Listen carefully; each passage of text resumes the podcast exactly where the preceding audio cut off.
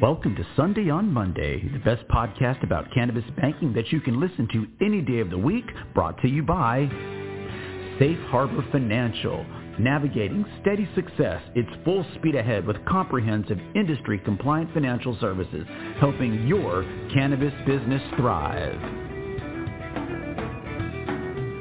Well, as we wrap up this podcast series, it's important to know that it's not for lack of interest. I've hosted the Sundie on Monday show on my Eloquent Online podcast channel for over a year and a half now, and it is the most listened to show on the channel. It's just that with going public, the workload, and so many other things, it was just the right time to bring the podcast to an end, and we asked Sundie about that. Oh, I know. It's a sad Sad day that we're going to end the podcast because I've really enjoyed working with you, Jason. There are a couple reasons, though, that I think um, it's time for us to end this podcast, but w- one main reason. What we really did here, though, was accomplish the main thing I wanted to accomplish, and that was a historical recording of the history of Safe Harbor. You know, so often it's easy for me and it's easy for the staff to just get tied up in what we're doing on a daily basis and not see how far we've come and not remind ourselves of the accomplishment or nor even have time to celebrate. So I think this really reminded all of us of how far we've come. Otherwise, the main reason is that we're moving into a public company as soon as we get our final regulator approval. And that just makes it difficult to talk on a public level. It's too easy to share things that we shouldn't. And in a public company, it's important that things that you are doing as a company are disclosed in the proper manner, in a public manner. And so I just want to be able to protect the staff, protect myself, and protect the entity from any breach of regulation. And of course, there's no surprise there. We certainly are mitigating our risks again and, and limiting our speaking publicly. We just don't want to slip up. Before I had Sundie on my national banking podcast, and before we started this podcast, the Sundie on Monday show, I didn't know a lot about the cannabis marketplace. One thing I do know now, however, it appears to be going through some growing pains. See a lot of social media posts about people being laid off and looking for work, and so I wanted to ask Sundie about that as well.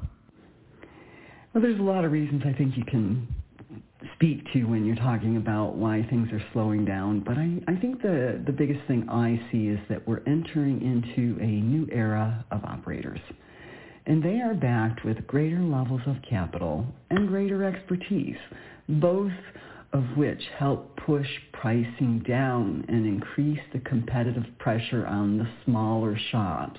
And I think those are the shops you're seeing disappear more than you are the larger shops.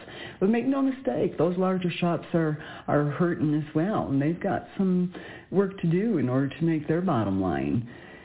It's not that the present operators don't have the expertise, because of all the participants in the cannabis industry, they know the business top down. They had to, to get into business and stay in business.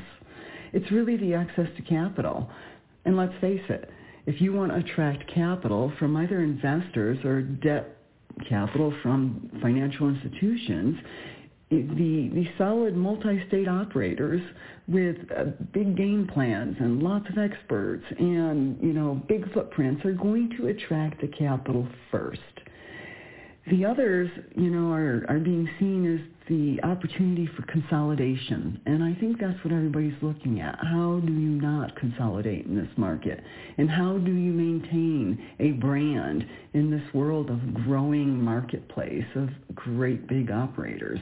I think that uh, it's sad, because personally, watching some of the most pioneering participants in the cannabis industry either slow down or even close their shop is is just a sad thing. You know, their just their struggle that they've been through deserves more, in my opinion. But you know, this is the way the business cycle works. I don't think the new operators in this new era will ever appreciate the work that the pioneering operators put in place in order to get where we are today. And if you're one of those new operators and you haven't listened to all of the episodes in this podcast series, I really recommend that you do that. Speaking of the podcast, this was not the first time Sundie had ever done a podcast interview, but it was the first time she'd ever done an entire series. Believe it or not, despite having the best voice of any guest I've ever interviewed in over three thousand podcast episodes and being a very talented natural professional speaker, that is not something that Sundie aspired to. Not much has changed in the last eight years as far as I'm concerned and as it pertains to public speaking. I've never enjoyed public speaking. I don't enjoy being in the public eye. It's not in my comfort zone to do this type of um, public speaking and, and talking and being in this leadership position. You know, you don't get into banking for the fame appeal. You get into banking because you like operations, you like numbers, you know, you, you, you like banking. Things add up in banking. That's, you know, not cannabis, right? That's definitely not cannabis banking. So I guess everything in my world changed when I made that decision to do cannabis banking versus normal banking. It doesn't mean I avoid public speaking, because I think I, I think a lot of people know I, I spoke over one hundred times in, inside of two years, and I've probably done one hundred investor presentations in the last year. So I do what I need to do. It's just not in my comfort zone, and what that really means is that it takes more out of me to put that part of my job in action and to do it well. And then it takes more desk time and quiet time to recover from that. So I do enjoy a good balance of about ninety percent private and ten percent public. There you go. How's that for balance? Yeah, that really is what shows up on my test. Nobody ever believes I'm such an introvert, but I really am. Podcasts are great, though. I, I think that uh, getting things and information out there in short spurts has been a good thing. And, of course, um, I'm hoping, and I think we've done this, is that we've provided information that people and financial institutions can use for years. And that is absolutely true. The Sundie on Monday podcast series is an M B A's worth amount of information for anybody in the cannabis marketplace. I never lose sight of the fact, even though Sundie doesn't like to focus on it, that Safe Harbor Financial was started by three ladies. I wanted to ask her about that. If there are women who are finding obstacles to advancement in traditional banking, what advice do you have for ladies that want to get into the cannabis banking marketplace? You know, while it was three of us ladies that actually started cannabis banking at Partner Colorado Credit Union, I have to say it, the success is more attributed to the teamwork the three of us had. We were so aligned with the mission of getting this done and getting it done right. And believe me, we were afraid much of year one and even into year two about what we were doing. So our attention to detail was great. I don't think this is all about just being women and starting something new. I think that this goes to all levels in any organization. And a lot of times women struggle in the finance and banking world because there isn't a lot of equality. It is still a man's world in finance. But it's the same formula for anyone to succeed. You need to know the need. You need to know or learn the solution. Launch and learn, and be prepared for long, hard hours to get ahead of the competition if it's a new idea, or to stay ahead of the competition. The most important thing is to trust your instincts when you don't have a roadmap. And don't get distracted by the naysayers, because there's always going to be naysayers, and you're not always going to get the support of the people around you. So you must draw your confidence from inside and trust your gut and be able to pivot with the needs of the people you are serving. And that's what we did. We followed the cannabis industry. They led us to our success, and I give them a lot of credit for being so transparent with Safe Harbor that it helped us succeed and build the solutions. And yes, we were always pushing our envelope, but it was to our benefit in the end and to their benefit in the short term. So it was a win-win situation. And maybe that has something to do. Women are more geared into relationship building, and a win-win situation makes a lot of sense to us. So again, I have a lot of appreciation for Kim and Amanda for joining me on this journey and being there with me, especially during the hard days. But I have a great deal of appreciation for the industry and what they taught us and how they brought us along with them. Next, I asked Sundie about her time living in Germany.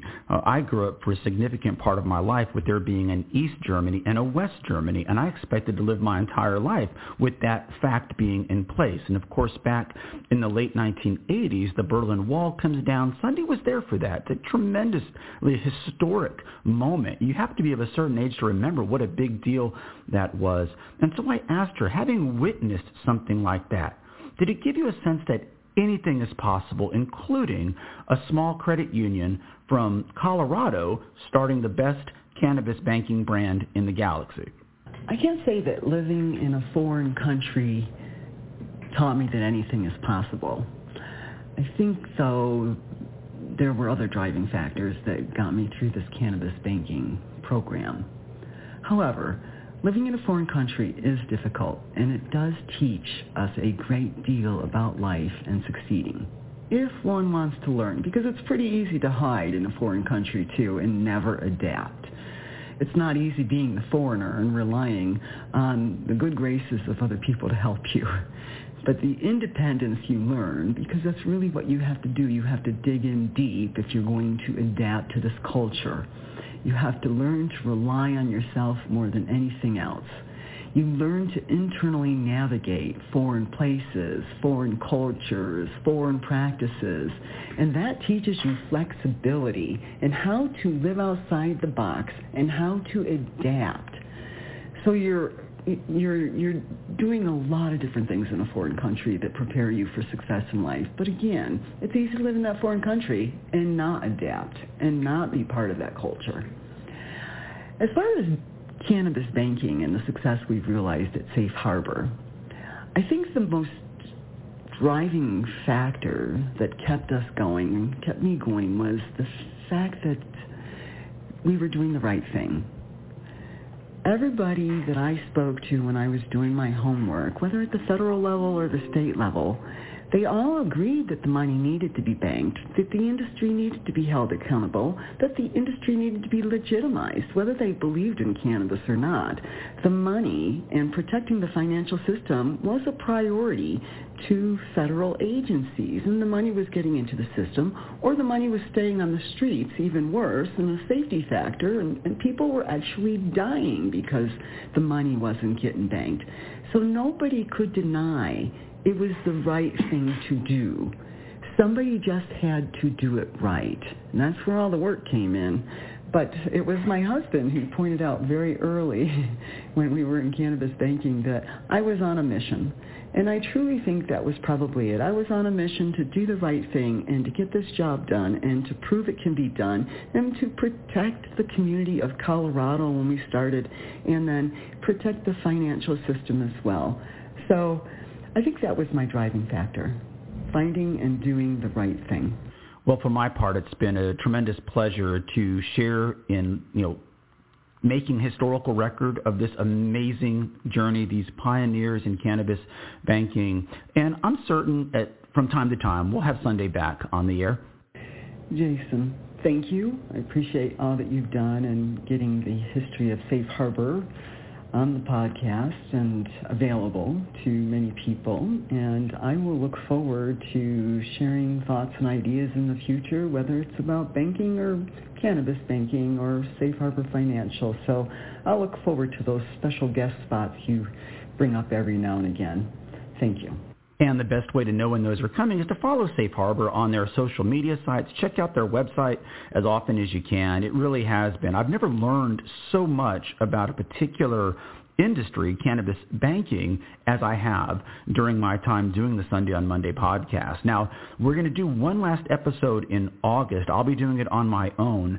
Uh, a year since I went out to the Safe Harbor offices, one of the only road trips I took during the entire covid nineteen pandemic because I was so intrigued by what they were doing. And so I'm going to wrap up the show next month just talking about this amazing journey and what I've learned as an outsider and how I think think it can benefit the cannabis marketplace going forward, because that's what Sundie and her team want. That's what they've always wanted, and it's what they will continue to pursue each and every day at Safe Harbor Financial. Thank you so much to list, for listening to the Sundie on Monday podcast, the best podcast about cannabis banking that you can listen to any day of the week. One episode left. Join us in August, and we'll talk to you then. Take care.